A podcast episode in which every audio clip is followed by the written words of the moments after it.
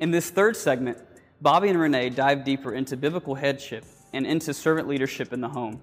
How are men supposed to lead their families as God intended? Bobby talks about the shift in culture toward an egalitarian approach in American Christianity. They both teach on what it looks like for men to lead like Jesus in the home, and they discuss the nuanced idea of mutual submission and how this concept is interpreted oftentimes in an egalitarian viewpoint. The next one we want to look at, having started with what the uh, scripture says is the foundation, we want to move to the home. Because what the Bible teaches about the home will ultimately uh, impact all of us first. So let's uh, start with the concept of headship. Renee, do you want to go ahead and tackle this?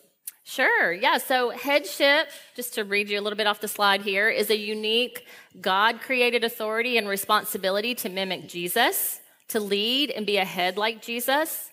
Headship is how men take responsibility to live out their created fabric in a Jesus like way that seeks the benefit of families and the local church and seeks to honor God.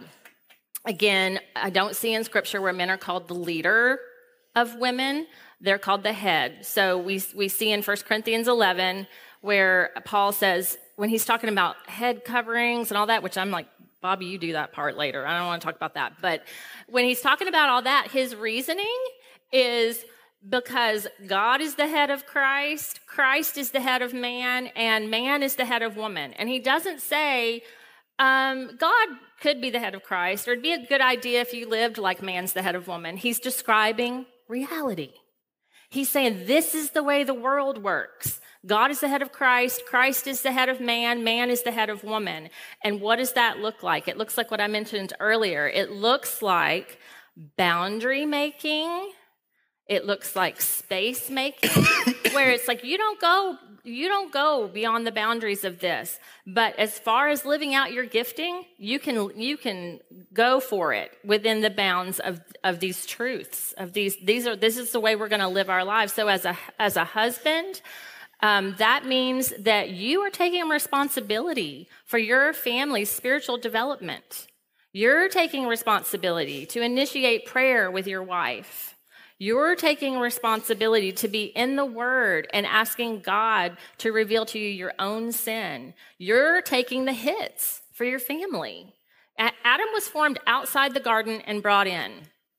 Man's sexuality is realized outside of his body. That gives us a lot of information about how outward facing men are, about how um, they are uh, more aggressive and more interested in things than relationships. Um, God is causing you to press into areas of your weaknesses, perhaps.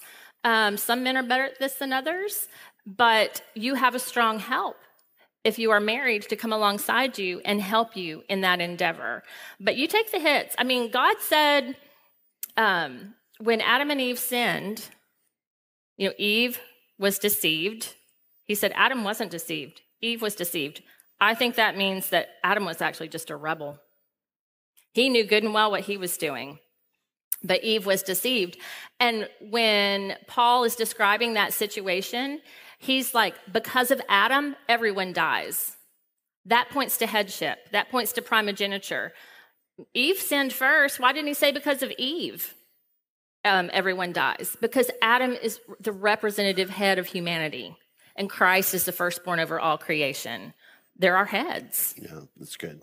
So we want to look at this whole concept of head, and uh, I want to take a few minutes to do something that I mentioned this morning. If you watched, if you're watching this, you'll see that there was a, a recording on what is a man, uh, and we talked about how uh, the Christ-like man is a real man. He rejects passivity. Uh, he embraces service. He accepts responsibility and leads courageously. I mentioned there what I want to dive into with Renee now, and that is what is a head? So it's the Greek word kephale, and it literally means head. And historically, for 2,000 years, everybody reading the text understood that uh, head had this sense of authority. So when it says that Christ is the head of the church, people understood, well, that means he is the authority of the church. Well, to get around these passages, starting about 40 years ago, there were New Testament scholars uh, who were egalitarians or mutualists, and they tried to find ways to explain around this word head. So, to become an egalitarian today, and egalitarian is becoming the dominant viewpoint in the evangelical church. In the last 15 years, there's been a huge switch uh, so that uh, it used to be the majority of evangelical churches would be complementarian churches. That has now uh, in the process of switching, and the majority are becoming egalitarian churches. And to do that, you have to explain away about 120 verses, and you have to redefine about four different words, which we point that out in here. One of the words you have to redefine is the word head. Now, in the ancient literature, sometimes the word head, kephale, meant source, like the head of a river the, the, the source. What's the source of the river? And so people would try to find some examples. Now, objectively, they had a hard time finding it in the first century. There's a New Testament scholar named Wayne Grudem who tracked down every reference in Greek literature and just showed that you can't do what they're doing, but people keep trying to do it.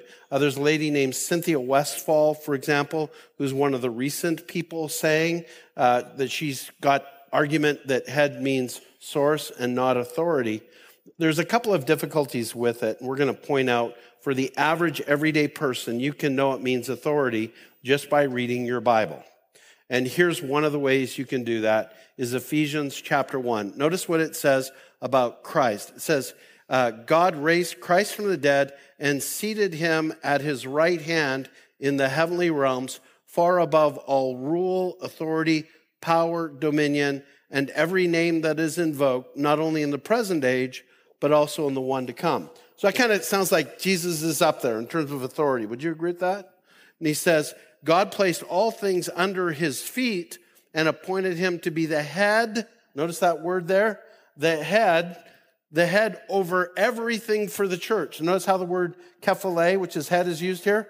It's the, Jesus is the authority. Head means authority. He's the head over everything for the church, which is his body, the fullness of him who fills everything in every way. The second way that we can know what it means is just simply reading Ephesians chapter 5 and seeing what it says when Christ is called the head. So let me read it, and then Renee's going to talk a little bit about this. It says, Submit to one another out of reverence for Christ. So this is Ephesians chapter 5, starting in verse 21. So there's a submissive attitude in each of our roles as men and women.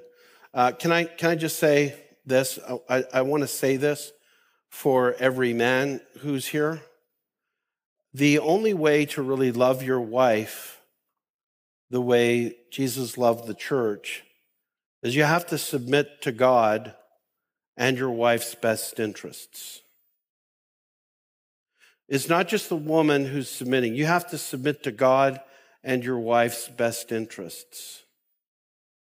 And the normal thing, other than it being something that God calls us to do, or for a, a matter of morality or something like that, is the default position is almost to put your wife's daily requests and needs ahead of your own.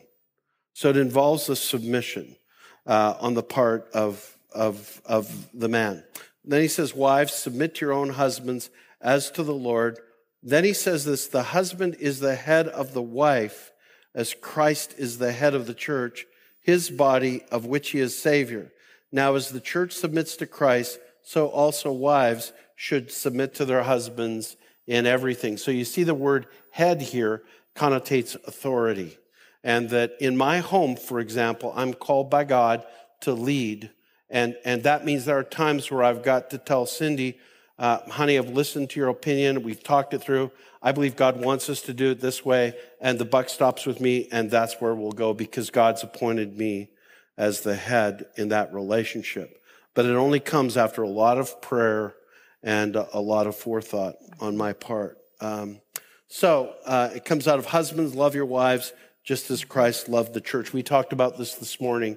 So I'm just going to um, go ahead and let Renee take it here with a quote from Rebecca McLaughlin. Yeah, yeah I love that. Um, that Ephesians 5 passage. My dad and I were talking about it um, recently, and he was like, in a nutshell, what it means for a husband to be the head of a wife is that he dies for her every day. He's dead.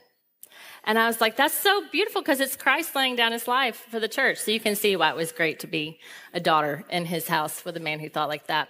So, um, what we're not saying is that we are advocating for really strict gender roles. If you hear us saying that, you're not listening closely because I'm going to say it again and again.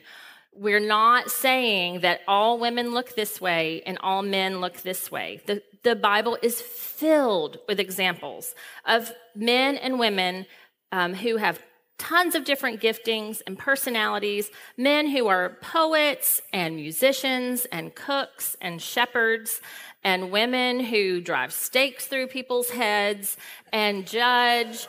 We have all kinds of men and women in scripture, but we bring our sexuality to the, to the roles that God has given us. So I love Rebecca McLaughlin's way with words, and she just says Ephesians 5 sticks like a burr in our Western ears, but it does not justify traditional gender roles.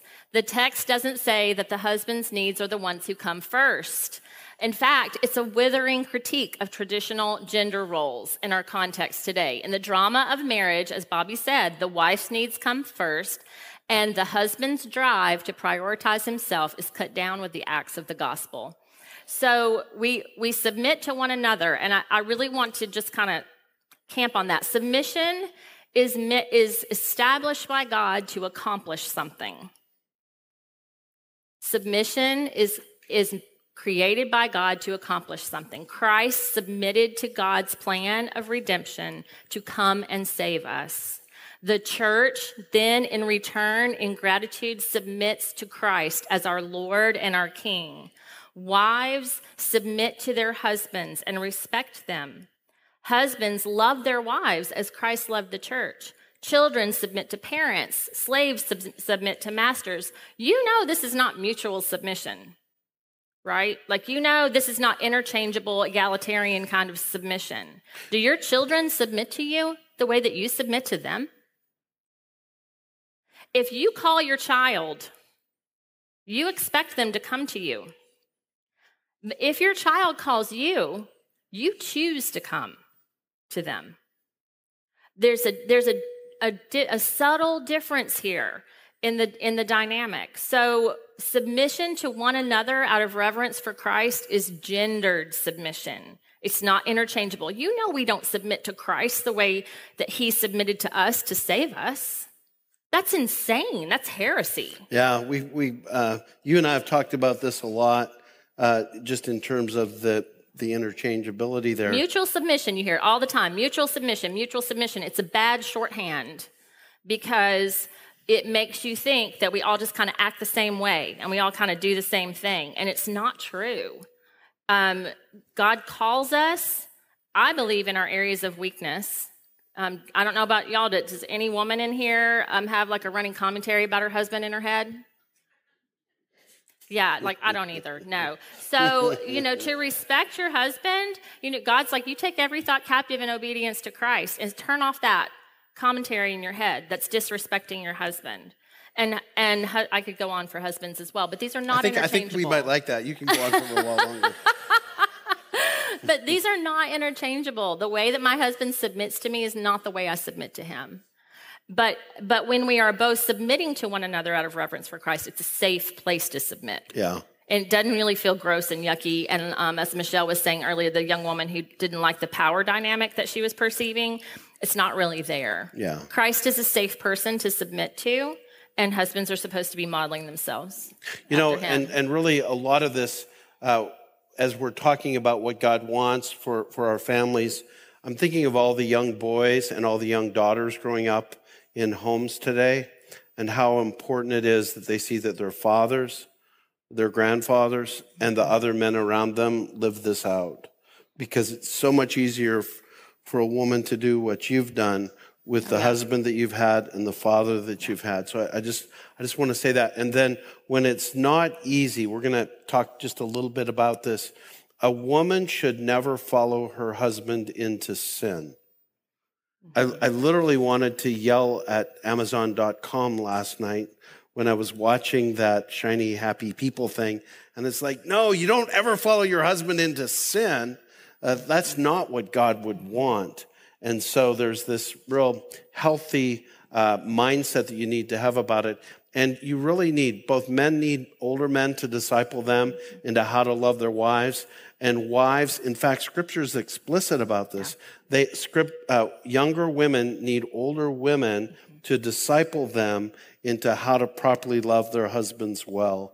Uh, and so often we get into trouble when we're actually trying to live our lives as isolated individuals rather than in a community where we're all being discipled. We're all disciples and helping disciple each other. We hope you're enjoying this six part series on male and female, taking a closer look on what the Bible says about gender roles in the home and in the church. If you're interested in learning more about this content, and about this subject, I would highly encourage you to go on Amazon in the link below in the description. Check out Male and Female, Renee Sproul's new book that dives into all these things that you're hearing about in more detail. You can also purchase Five Conversations on Men and Women for Church Leaders, and this is a great companion book to Male and Female that you can work through with your church, with your elders, with your staff, a really good hands on tool. So we just encourage you click the link in the description below, check out both books, and grab your copies today. So I want to add just a few more comments, and then Renee, I'm going to let you jump in uh, to finish up, and we're we're open for some more questions. But I wanted you to know uh, why this is such an important discussion in the home about the meaning of head, and uh, I've given you two reasons why you don't have to know Greek to know that head includes authority.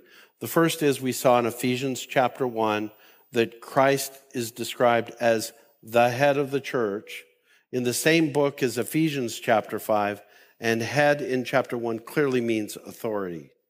The second thing is that if you will just stop and think about it, these uh, people who are egalitarians and mutualists say that husbands and wives equally submit to each other.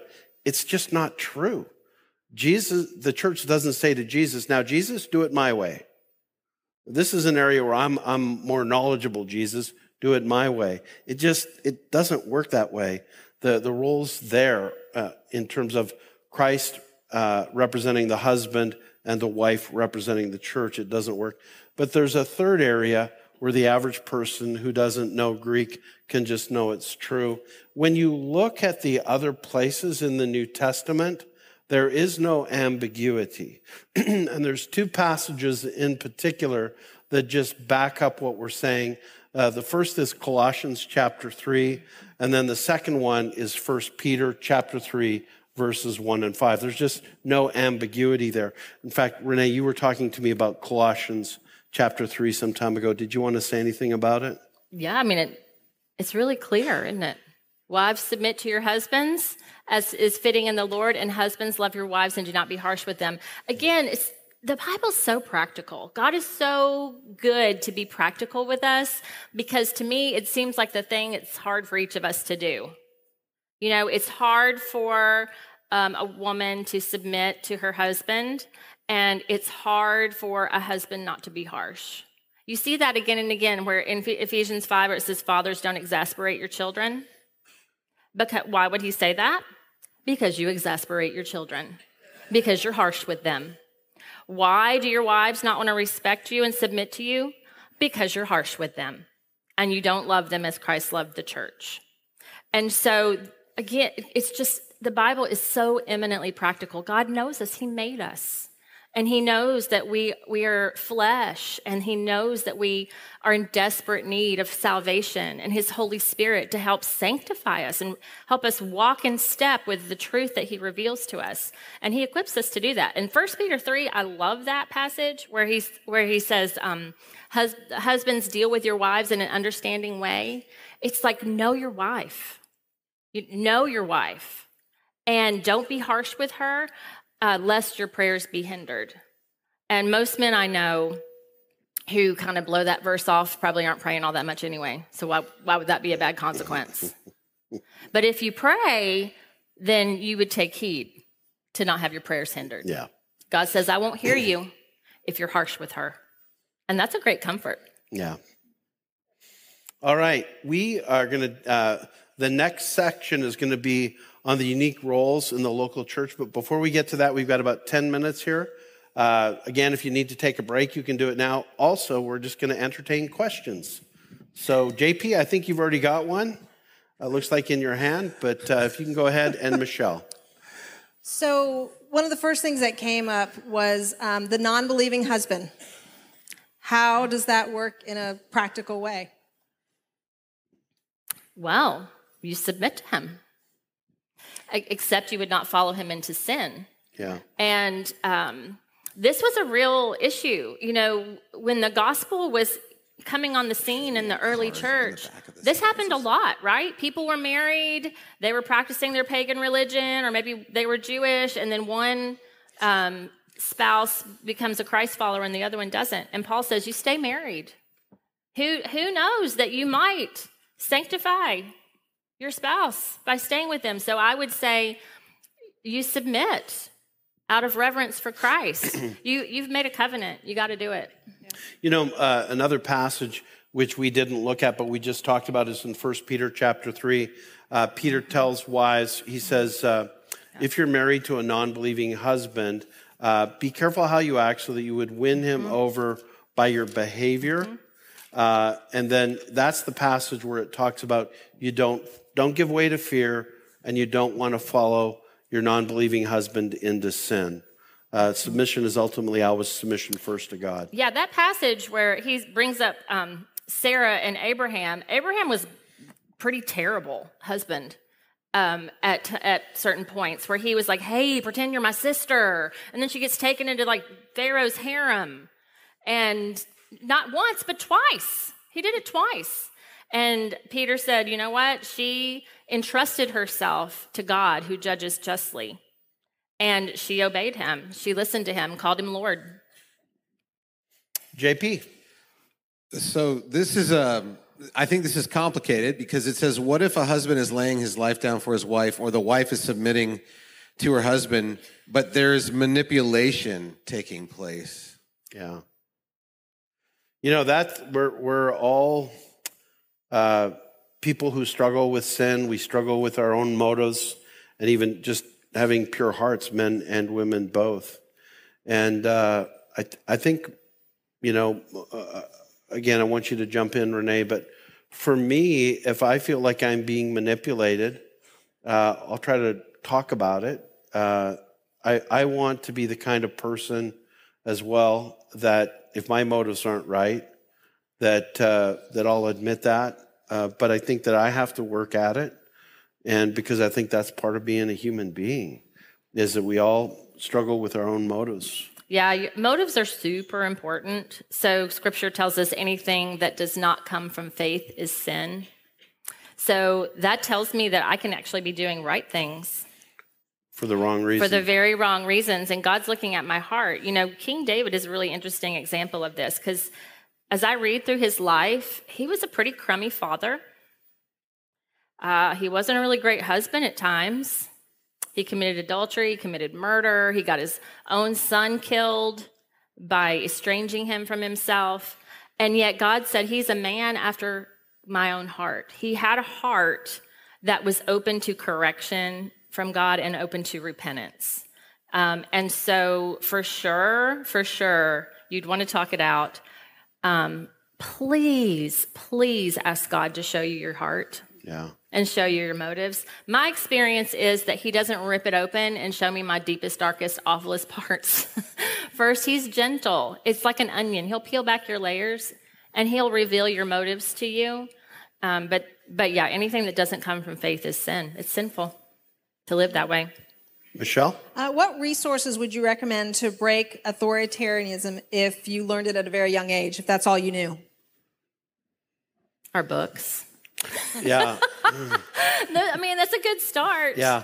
I would meet with some uh, mature Christians, maybe in your home group or your, uh, we call them T groups, transformation yeah. groups, uh, and, and kind of walk through this in a discipling relationship with somebody.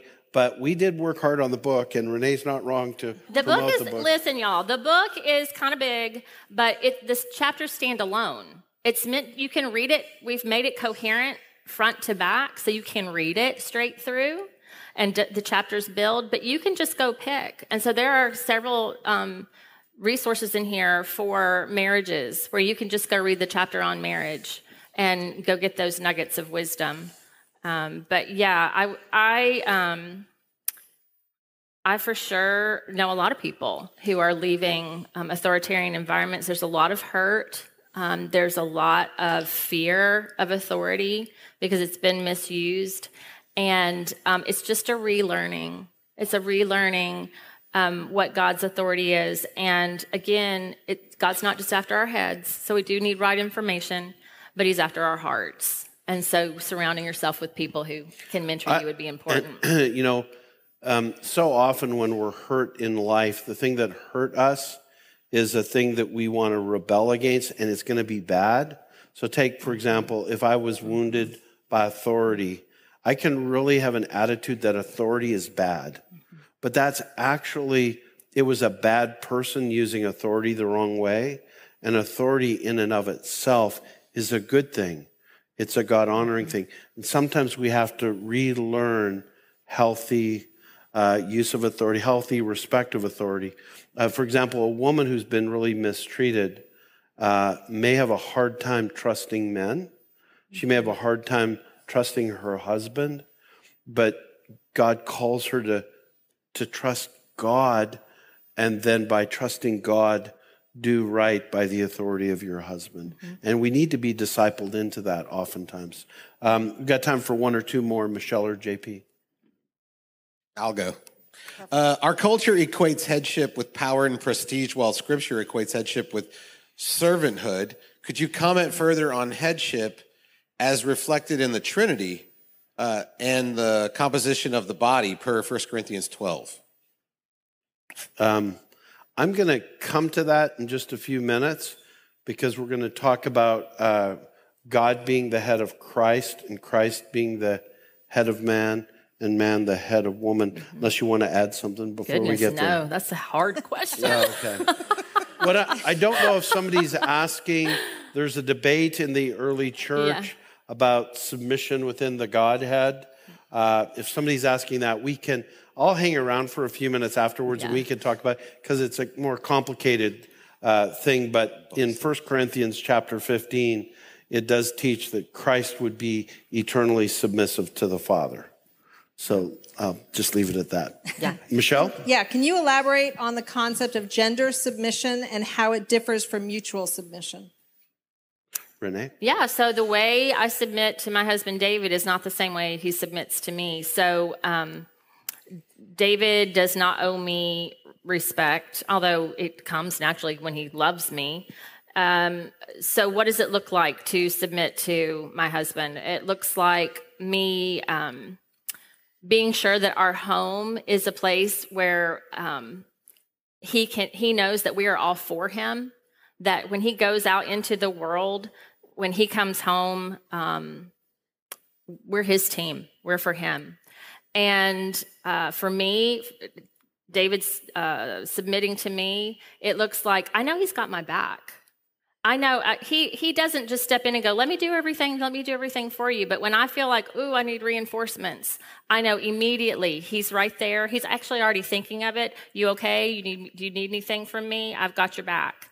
Um, again, I mean, this is true whether you're both working outside the home or um, or not.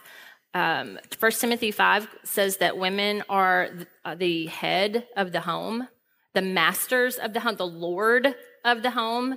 the The word despot is embedded in that word in First Timothy, and so the older women are supposed to teach the younger women to be the lords of their homes. The, one of the ways I submit to to my husband and to my children is by owning that. I own the tone of the home. I own it. Now I can delegate and, and whatnot, but then David owns the spiritual tone of the home. Does that make sense? So we might execute the play together, but he owns that and we'll collaborate and whatnot. So it's it's a gendered submission. but that it also it's kind of hard to describe because you also just bring your personalities into it. You know, we're we're all so unique and different, and you bring your own personality into um, the way you respect your husband and the way a husband loves a wife, and you're going to be really good at some things and not so good at others. Do you have an example with you? And Yeah, I'll just, I used the Cindy? example this morning that um, my son in law, I think he's really great, head of his home. Uh, he does things uh, for my daughter uh, that I, I'm not as good at, like he cooks and all that kind of stuff. Um, but he's still the head of his home and the leader in the relationship. Um, so there is some variability in terms of with our personalities and giftings and backgrounds. We'll work this out differently. But here are the key elements. The key elements is that the, the husband says the buck stops with me for the well-being of my wife and my children. I will not be passive. I will accept responsibility. I will serve.